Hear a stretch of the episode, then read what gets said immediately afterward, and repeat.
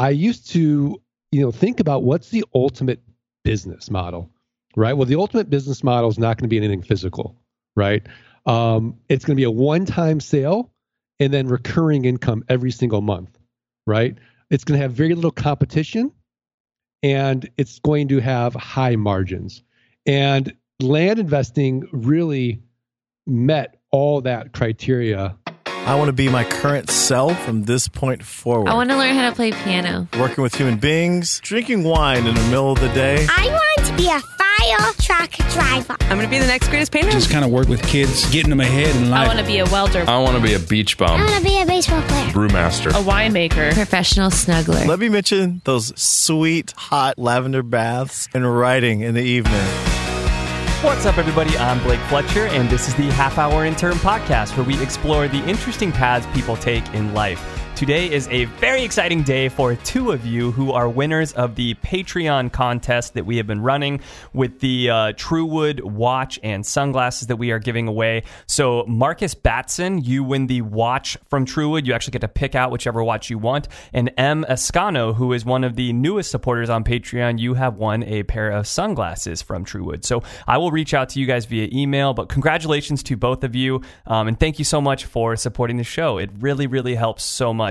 And to the rest of you, we actually have another contest going on right now to win a free 30 minute tarot reading from Charlie, the amazing tarot reader that we recently had on the show. As long as you leave a review for the show by Monday, you will be entered to win a, uh, a tarot reading with Charlie over Skype. So um, all you got to do is leave a review on iTunes. That's it. You're entered to win that contest. So um, on to today's episode. So today is actually part one of the first ever three part series that we are doing here on Half Hour Intern. It just kind of seemed right after um, doing this long interview with Mark. So um, I speak with Mark Podolsky, who is one of the kind of foremost experts on raw land buying and selling in the United States. He is known as the Land Geek. He has a business and a brand called the Land Geek and a website and he has hosted three separate podcasts. He currently hosts the Art of Passive Income podcast. He writes a blog, um, does a lot of work out there to help people learn his methods of buying and selling raw land to make phenomenal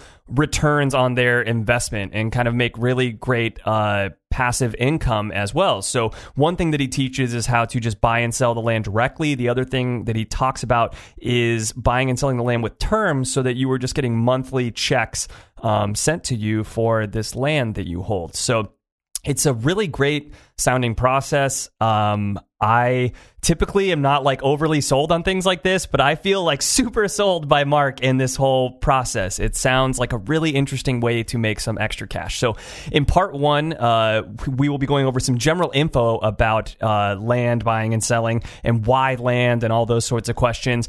And then we will cover finding land and how do you find the right pieces of land to purchase that later on you would sell for a uh, a big return. In part 2, we cover buying the land and how we're going to be buying the land at a at a much lower price than the market rate so that we can sell it for a good return. And in part 3, we will cover selling the land and how it is that we are selling it at this high return. So that is going to be how it's all broken out over the course of the next 3 episodes. Without further ado, here is Mark Podolsky, the land geek. Mark, thanks so much for coming on the show today. Thanks, Blake. I really appreciate it. Yeah, absolutely. So let's talk a little bit about you before we get started with all the really awesome land and real estate stuff. So, um, how did you get started doing this? You like, what was your first land deal ever? What introduced you to all this?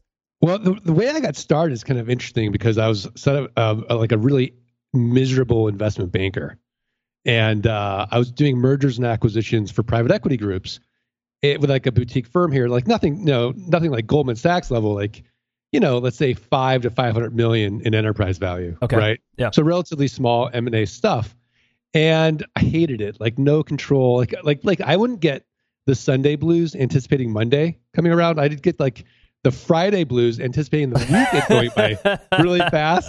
Just couldn't enjoy your weekend like even a little enjoy bit. it. Yeah. And I had a 45 minute commute to work and back. I was micromanaged, high stress, long hours. It was miserable. So we hired this guy at my firm who's telling me that he's going to these tax deed auctions and he's buying up raw land and he's flipping it online and he's making a 300% return on investment. So Blake, I'm looking at companies all day long. A great company, a great company has 15% or higher EBITDA margins, free cash flow margins, right? Yes, of course. 15% or more. Your average company is at 10%. I'm looking at companies all day long less than 10%. So I'm from St. Louis, Missouri. I'm from the show me state. I don't Uh, believe them. Okay, I was gonna say that this must be what your thought, and this like this must be the number one question that you get, and the number one objection that you run into is just like, uh, hello, like if you can get three hundred percent return on this, like why isn't everyone doing this all the time? Like why haven't I already heard of it? Yeah, I I agree. I agree. So, so, you say so you say this to this guy, and like what, what is his so I don't believe him, right? So so I have like three grand saved for uh, car repairs, and we go to this auction in New Mexico, and I've you know the only piece of real estate I've ever bought at that time was my house, so I don't know what I'm doing. We're driving around, we're looking at raw land, and you know there's no one in the room. This is 2000, and I start buying up these half acre parcels in you know rural New Mexico at an average price of three hundred dollars each. Right, so I buy ten parcels, an Okay. amount of money. So I do exactly what he says to do. I put them up online and I sell them within 30 days for over $1,200 each. Right, 300 percent. He was right. Uh, All right. There's so many questions already about that. So first of all, this this auction that you go to, how many how many pieces of land are for sale at something like this? You know, it depends. It depends on the county. So some counties could have, you know, 500 pieces of land for auction. Some could have 10. It just depends. Okay. Okay. It depends on the counties. There's 3,007 counties in the U.S. and they all have their own sort of unique characteristics about them. And but now, this was this was a good auction for me. yeah. So the, talk to us about what happened like after that. So you have this first experience. It actually so I goes have down very closely to what the guy says. So it works. So I take all that money and I go to another auction in Arizona, and there's no one in the room, and I'm buying up properties for a dollar, five dollars, ten dollars. I made over ninety thousand dollars in six months on that second auction. So I go to my wife and I say, "Honey, I'm going to quit my job. I'm going to I'm going to invest Yes, in land awesome. full time." I love it. and she says, "Absolutely not." Uh, So I said, okay, fine. So I'm like, look, uh, let me just prove to you this isn't a lark. It works. So for 18 months, I worked part time on land investing. And at that point, after 18 months, my land investing income exceeded my investment banking job income. And I quit in 2001. I've been doing it full time ever since. I've done over 5,000 land transactions. Uh, I've got a podcast called the Best Passive Income Model Podcast. It's the best, Blake. That It's it, it sounds so awesome. I was listening to uh, your former real estate podcast this morning and yesterday, and it got it got me like really excited about this whole thing. Like it's so awesome. So. Um, we're going to be doing this over three parts. Um, we're going to cover a few more questions here before we dig into uh, the part one, which is going to be about finding land. Uh, we will do another episode about purchasing land, and then we will do a final episode with you about selling the land. Um, so let's just continue on though before we focus on on finding land and how we're going to find good land. So, um, why is it that you're looking at land and not real estate?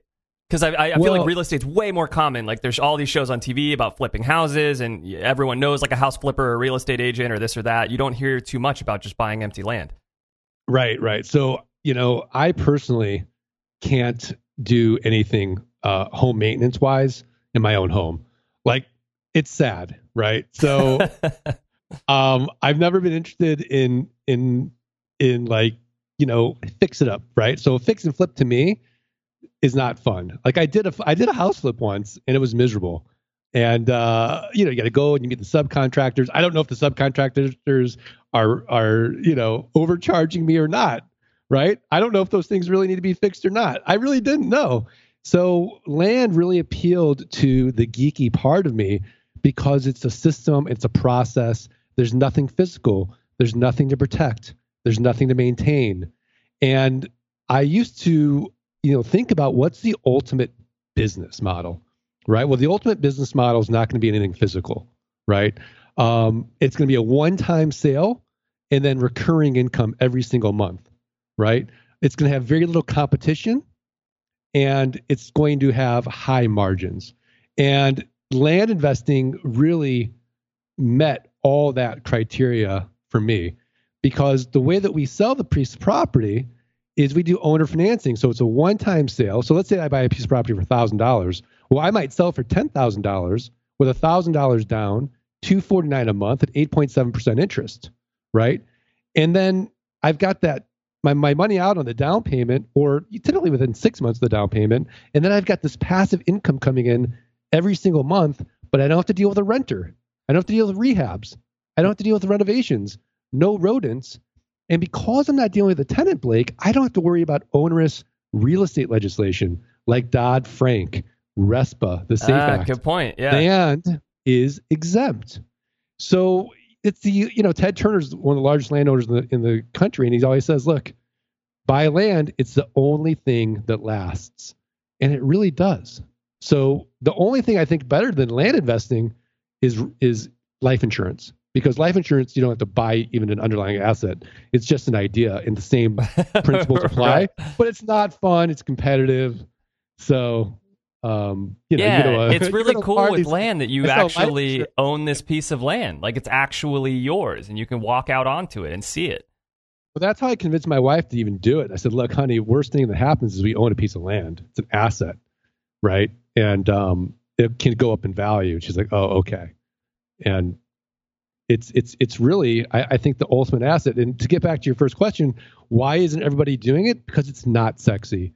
It's not visual. You can't go on HGTV and just show, you know, a piece of raw land. We shuffle paper right. and we make money and we've got it 90% automated now with software so i work two hours a week in frontier properties it's it's a machine That's so awesome. I love that. So now if if you are able to buy this piece of land at auction for let's say a $1000, why is it that somebody within the next few months is buying it from you for $3000? Like what why were they Well, not just at the yeah, auction? I mean, yeah i mean the terrible thing and the great thing about raw land is it's an inefficient market right because nobody really knows what the value of the land is so just like anything else in life right it's what a buyer and a seller agree to right so if you go to nordstrom that $100 shirt that you buy was probably manufactured in china for about five bucks right but you don't care you want the shirt looks nice you pay $100 for it and they make their margin Yeah. so it's the same thing with anything else, um, and especially with raw land because nobody really knows what it's worth. And so for somebody that's looking at it from like if you're in New York City or LA or Dallas and you see a piece of raw land, let's say 40 acres for $40,000, well, in your own town, that 40 acres might be a million dollars. So it's like, wow. Right. Now I might have only paid 5,000 for it, but they don't care, right? So, how long on average would you say you were holding on to these pieces of land for? We sell properties in 30 days or less. Wow. It, it- it's it's all just so awesome. It's it's like so incredible sounding. I love it. Um so and do you ever improve the land at all? Is there anything that you need to do to it between the time that you bought it and the time that you sell it? You can. I don't. I don't need to because I'm buying it 20, 30 cents on the dollar. And we'll talk about how I buy it. But essentially, because I'm buying it so low, I can sell it, you know, relatively 80 cents, 100 or 90 cents on the dollar, and everyone's getting a great deal. And they're super happy about it. And the way that we finance it, it's really easy. It's like a car payment. So that alone, they can go and they can make their own improvements. Yeah, yeah. So before we jump into uh, just the rest of episode one and, and, and really like more in depth with finding land, uh, I would love you to tell us a story about the like biggest land purchase that you ever made, and then what that, or and like your biggest sale that, that followed up like your biggest purchase. Sure, sure. So, you know, one of my biggest purchases was in Nevada. Um, I'm going to say about 2003.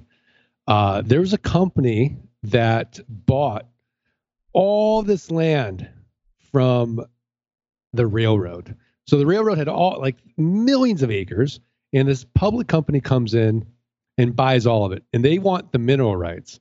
So I come in and I start negotiating with them, and I say, look, you know, I, I want to buy as much uh, of this property. These are 640 acre sections as I can, right? So, and I said, look, I, I don't have that much money, but will you own or finance me? So they said, sure. So I, you know, it's the first time I went a million dollars in debt. so I Whoa. did, I did a note for a million dollars. I bought a million dollars of the property plus some, right? And then I took these 640 acres and I subdivided them into 40 acre parcels. And I started selling them. And on that one deal, I made over $5 million. Damn, that is insane. Now you got to remember that 2003 to 2000 and you know eight, I had quite a market, right? I mean, the real estate market was nutty. Right. So, th- what do you think that that would be more difficult to replicate now? You're saying, or just Well, it- it's not today. I mean, you know, we are in a market. You know, the funny thing about land is land is the last to get hit and the last to recover. So 2008, I, I did very well. 2009, I did really well. 2010, uh, about 50% of my income went away okay? uh, because 50% of those people defaulted on their notes. so it lagged so- about three years behind the real estate market. Yeah, yeah. So you know, all the housing guys, uh, you know, got crushed in 2008. Um, I'm getting crushed in 2010. Now that being said, you know, we're still profitable. I've been profitable every year, but you know, it's all relatively speaking. So yeah, we had to cut back personally, but other than that, the business was very healthy. Uh, but you know, then we started to recover. Let's say in 2012, by Okay. but housing had already recovered. Right, right. So let's talk about what other ways this is has become easier and ways it's become more difficult in the last, let's say, like 15 years or so. Well, it has become more difficult. It's just become easier with technology. So, you know, you know, the old days I'd have to actually physically go and have to look at a piece of raw land. Today, our due diligence costs eleven dollars, and it's incredible. It can be done online, and with Google Earth, um, and all the mapping software. I do, I can't tell you the last time I looked at a piece of property. So I don't have to physically go and do anything, and it scales. So I'm in Scottsdale, Arizona, but I'm buying property in Arizona and Texas and Nevada and California and Washington and Oregon and California, and I don't ever have to look at a piece of property because we outsource our due diligence. We get the GIS maps, we get the Google Earth maps, we get the GPS coordinates, everything that a buyer would need, and then we can crowdsource people going out and taking pictures and shooting video for us for our marketing. So for 50 bucks, a local Craigslist gig, somebody goes out, they take their iPhone out and they fill out our property report. I want to know if, are the neighbors dumping? What was the road like to get out to that piece of property? A whole thing on due diligence. But I don't personally have to go now and stomp on a piece of property.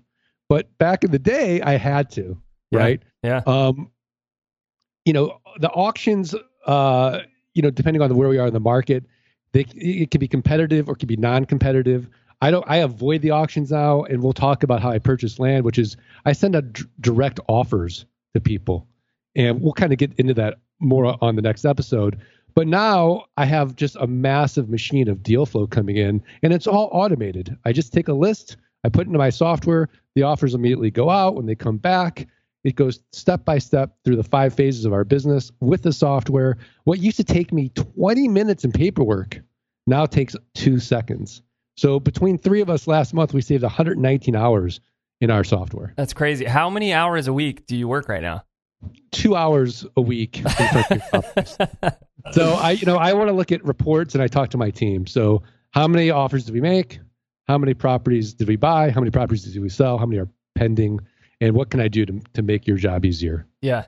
What was it like bringing people on for the first time? I imagine, you know, as you as being the person who's actually putting out all the money, you have to really want to be able to go and you know, back before Google Maps and Google Earth and everything, you had to be the one that wanted to go and look at the property. And still to this day, you have to be, I would imagine, the one that wants to uh, do all your due diligence and all these things. Is it weird having other people kind of spend your money, as it were, and, and do these things? Well, in the beginning, it was. Now it's amazing. But in the beginning, you had to make systems and processes in place, and then you'd have to check, right? So you know that trust factor had to come in. So it's not like you know turning on a, a, light switch. Um, it was a, a slow four year basic you know journey Yeah. of getting myself kind of out of the business and entrepreneurial and not working in the business. I mean, four years of creating systems and processes. Yeah, for sure, for sure. Um, all right, cool. So uh, let's delve more into the finding land piece of this, the kind of step one of everything. So uh, first of all, how do you know like i imagine the easiest way for anyone to get into this or or the most comfortable way for people to get into this is to maybe do it near where they live so how would people know what is available near them Yeah, I, I disagree with that, Blake. Oh, really? Because let's let's say, for example, you live in Minnesota, right? Well, nobody wakes up and thinks to themselves, "Boy, I'd really love to buy some raw land in Minnesota," unless you live in Minnesota, right? yeah But if you buy raw land in Arizona, Texas, Nevada, New Mexico, Colorado, California, Oregon, Washington, areas that have tons of raw land, right? And they have got sun and they're growing. And, you know, those areas, people all over the country are interested in raw land there okay right? So I would focus on places where people want to be. Number one. So that would be the first piece. The second piece is, well, you know, where is there a good market? Um, and then just kind of do county research from that. So you want to have lots of property available and inexpensive property, right? So, you know, yeah, you could do a deal in Manhattan, like an infill lot, but you don't want to spend $2 million on an infill lot hoping that you can sell it for 3 million, right? So we, you know, we we really look at at you know less expensive pieces of property, maybe two three hours from from the nearest town, and and buy up these properties 23 cents a dollar. Now, the lowest hanging fruit, Blake, is when people are advertising to us they don't want their property anymore, and the way they advertise that is they owe back taxes. So I can go to the county treasurer and get the back tax list of people that own property and owe back taxes. And if they owe back taxes and they live out of state, I'm pretty certain that's a really strong seller. So then I can price off that property. I'll look at a comp. Let's say the comps are uh, $10,000, right? Well, I'll divide by four. That gets me by 300%, right? And I'll send them a $2,500 offer.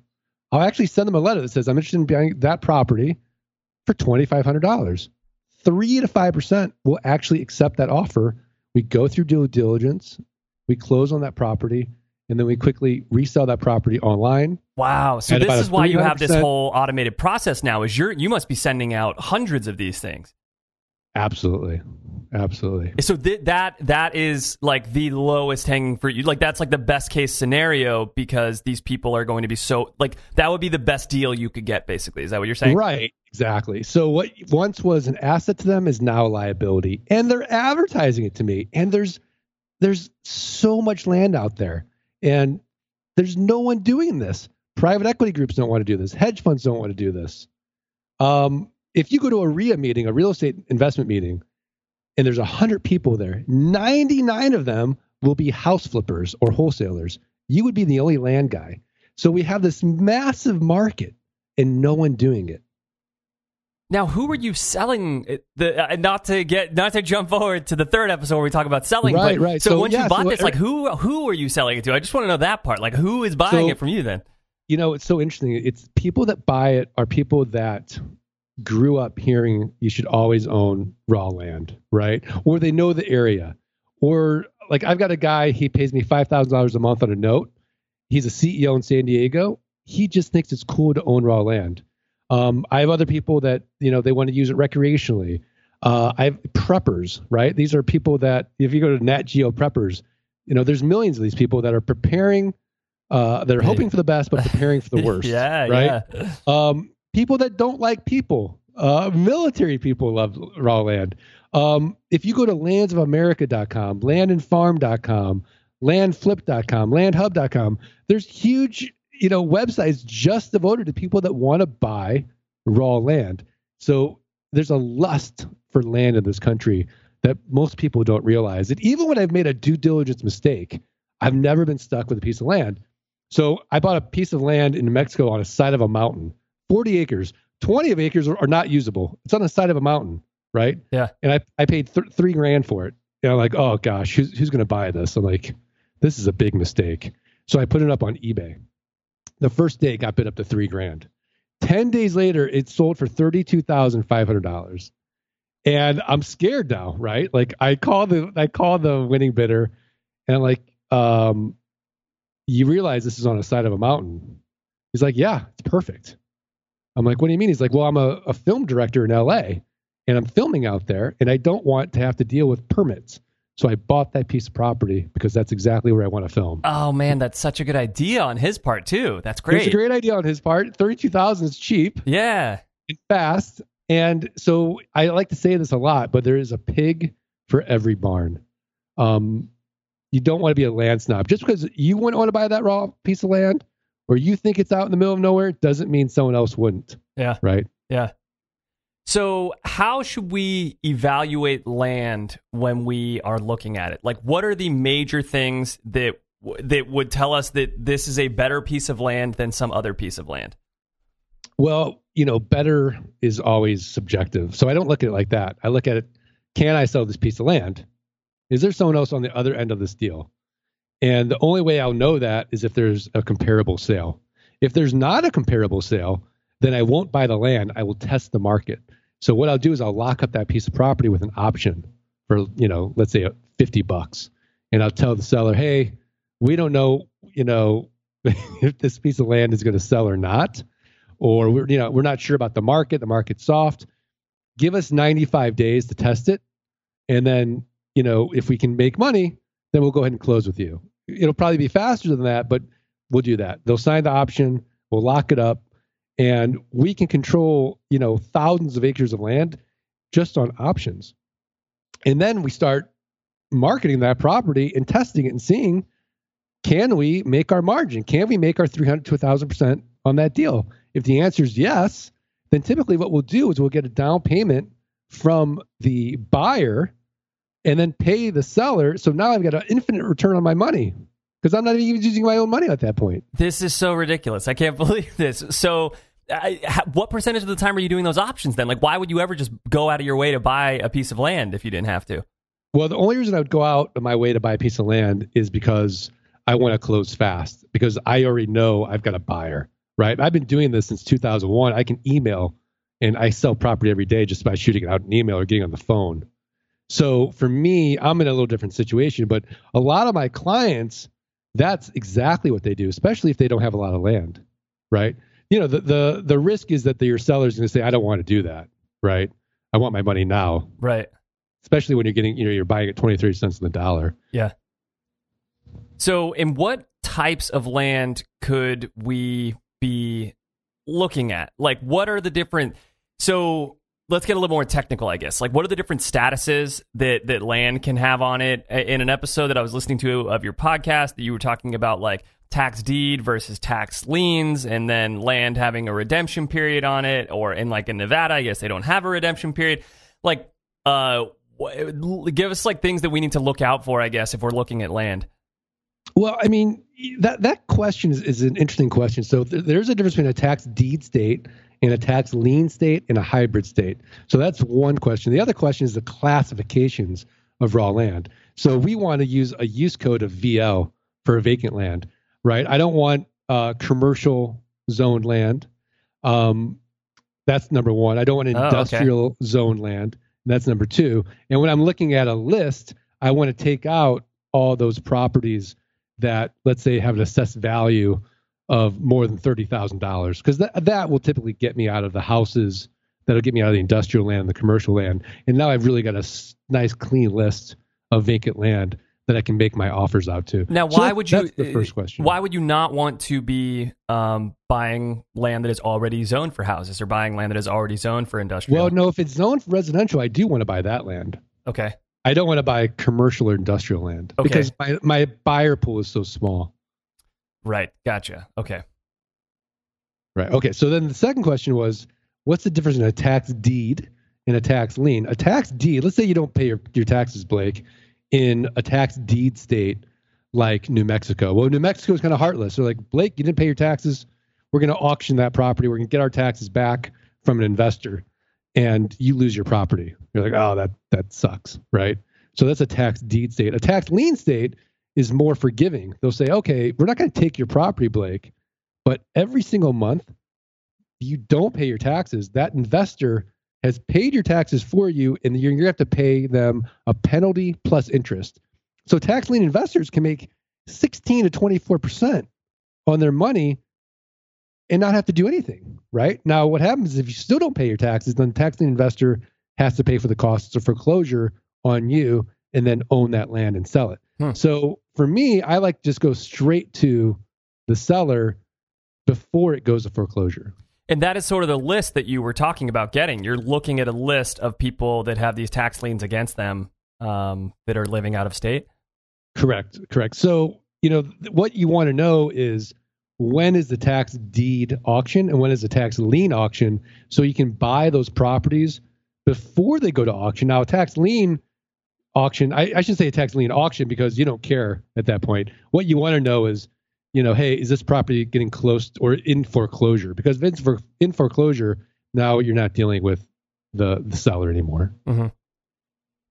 Okay, gotcha. And in terms of vacant land, how far out in the middle of nowhere? Like you said, that vacant land is what most often the type of land that you're looking at. Right. How Right. far, like out in the boondocks, are we talking about? So, like, I mean, I'll, I'll go 30 miles from the nearest city. okay, It sells. I'll, sell, I'll go 20 miles. so, but I, I'm- guess I, I meant the other way around. Like, how, how far out do you have to go to find any vacant land? Is there vacant land near cities? Oh my gosh, Blake, there's there's millions of acres. You, me, a million people in this business, we'll all run out of money before we run out of deal flow. It is, it's massive. It's a massive market. I mean, there's one county in Texas that has 40,000 tax delinquent properties. How much of it can you and I buy? I mean, it's crazy. I mean, you could probably buy quite a bit. Me, not so much. Yeah, I, I mean, I might be able to buy quite a bit, but you know, th- that's the other thing about this model is uh, the due diligence on it. Like, how quickly can I close all those properties and then resell them? Yeah. Right. So, you know, if you want to be a billionaire, this is not the niche to be in because it's just it's just too slow. And Right. it's, at some point, there's too much money because you can't go out and buy a million parcels and then sell them in one year. Right. Right. There is the actual work that needs to be done and building up a team like you have Right, and right. that. I mean, this- this is a great way to make, let's say, you know, a million to 10 million a year. But if you need more than that, you got to go into, you know, bigger deals. Yeah, yeah, for sure. So, uh, just if you could take us through a little bit of your process when evaluating land. So, you you mentioned the visual piece of evaluating land. Um, so, using something like Google Earth or this or that. Um, I guess how are you uh, even knowing like like if, if let's say I decide right now I would like to buy some land in Colorado. How do I know what land is for sale in Colorado? How do I know uh, like whether it is like something that could be good or not? Uh, how do I know that, that like then obviously I would go on Google Earth and want to take a look at it. Just I guess go through some of the steps that you go through when deciding like okay I want to buy some land in Colorado right now. Yeah. I mean, the first thing I want to look at is, you know, I'll Google land in Colorado. So what are people similar to me doing and where are they buying? Is there a market? So knowing that there's a massive market out there, if I see that XYZ company is selling a ton of property in this county in Colorado, well, I'll start making offers in that county in Colorado because I know definitively there's a market there. There's good comparable sales and I know how to price it and I'll do it. So I want to. I don't want to be the trailblazer. I don't want to go to an area there's no one. I don't know if there's a market. I want to go where there's a market. Okay. And what would be like the sites? uh, Are there, you named a few of them before, like the usual sites that you would be going to to see whether there's kind of like action in a given area? Yeah, I mean there's there's a lands landinamerica.com, landhub.com, landflip.com, uh land lands of America. I mean, did I say land and farm, land and there's tons of them. But you Okay. can just do a Google search. Okay, cool. So once you see that there is action in a given area, you look at the actual land and the land looks good to you. Um, like what are I guess what are some of the other like checklists that you're going through in your head and things that you need to do before you decide, okay, yes, this is a piece of land I'm going to buy. Yeah, the other checklist is can I make money? So that's really it, right? So I need to, that's I mean if I know there's so, a I'm like waiting for like a hundred step checklist, and if it sounds yeah, there's I mean, just you not know, one. again, because you know, it's if you're a typical real estate guy, this is the most simple model there is. All there is is a piece of land, a buyer, and a seller, right? We're not dealing with anything physical. I don't need to know how old is the roof, right? How how good is the plumbing? It's a very good point. No inspections, no, There's no escrow, inspection. even. Yeah, I mean, all I want to know is can you find the piece of property? Is there legal access, ingress and egress? Is there something compelling about the property? Does it have mountain views?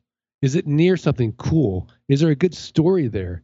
And even then, I mean, it's crazy. It's crazy how how many people want to buy raw land in, in areas that you and I would never even dream of. Yeah. So I, I can tell you stories. I mean, I learned the hard way. Um, but you know, a buddy of mine bought the, what I thought was the ugliest piece of property ever in New Mexico, like like in the middle of nowhere. I mean, just ugly. Looked like a bombed out area.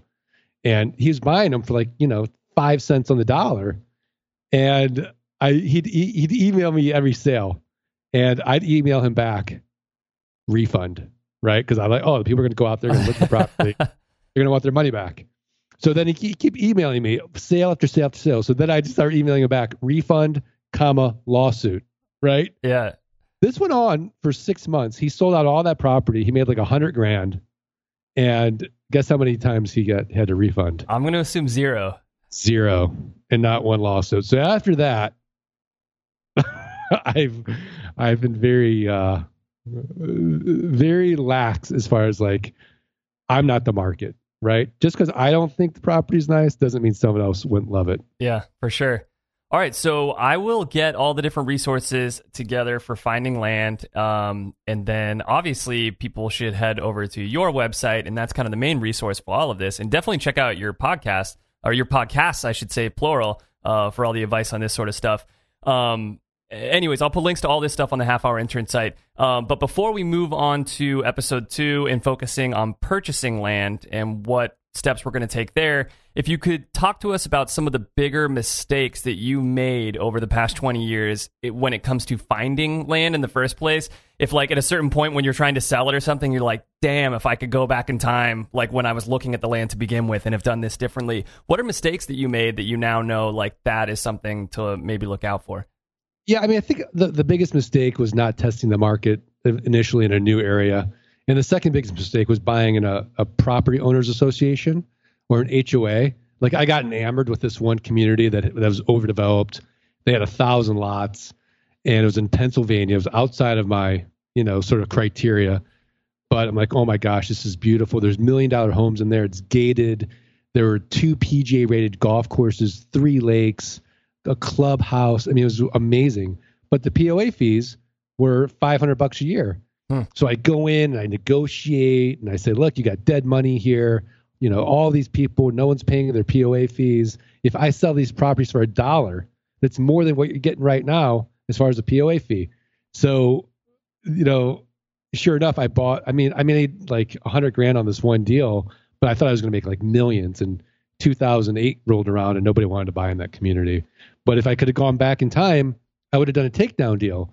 So instead of buying up all thousand lots, I would have just bought 10 lots at a time and just took each one down. And then as the market changed, I mitigated my risk. Okay, right, right.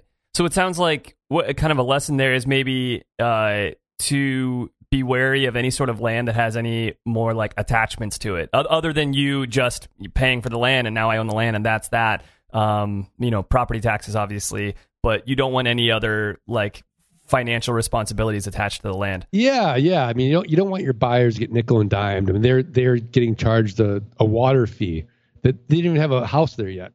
They were getting charged a POA fee, and they may not have been using it. So it just became like this this liability to them. So it it wasn't a great. Yeah, it, it, I avoid POAs. Yeah.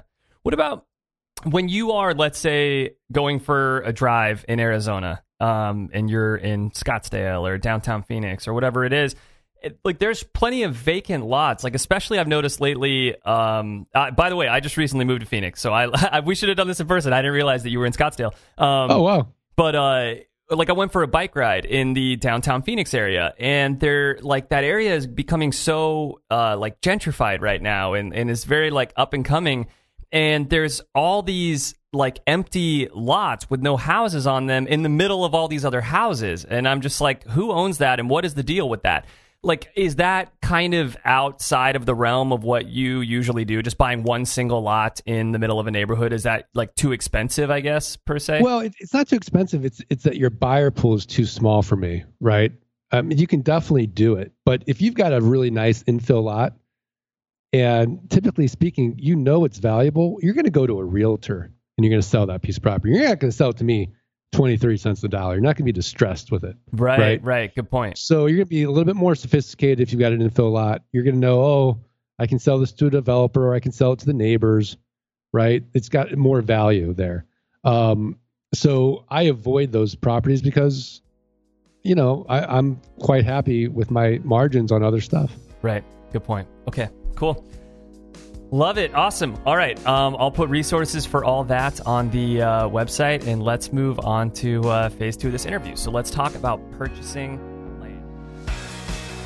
Hey everyone, I hope you all enjoyed part one with Mark. We will be going into part two where we cover buying land on Monday. And don't forget to leave a review on iTunes before Monday, and you will be entered to win a 30 minute tarot reading over Skype with Charlie Harrington, the awesome tarot reader that we had here on the show recently.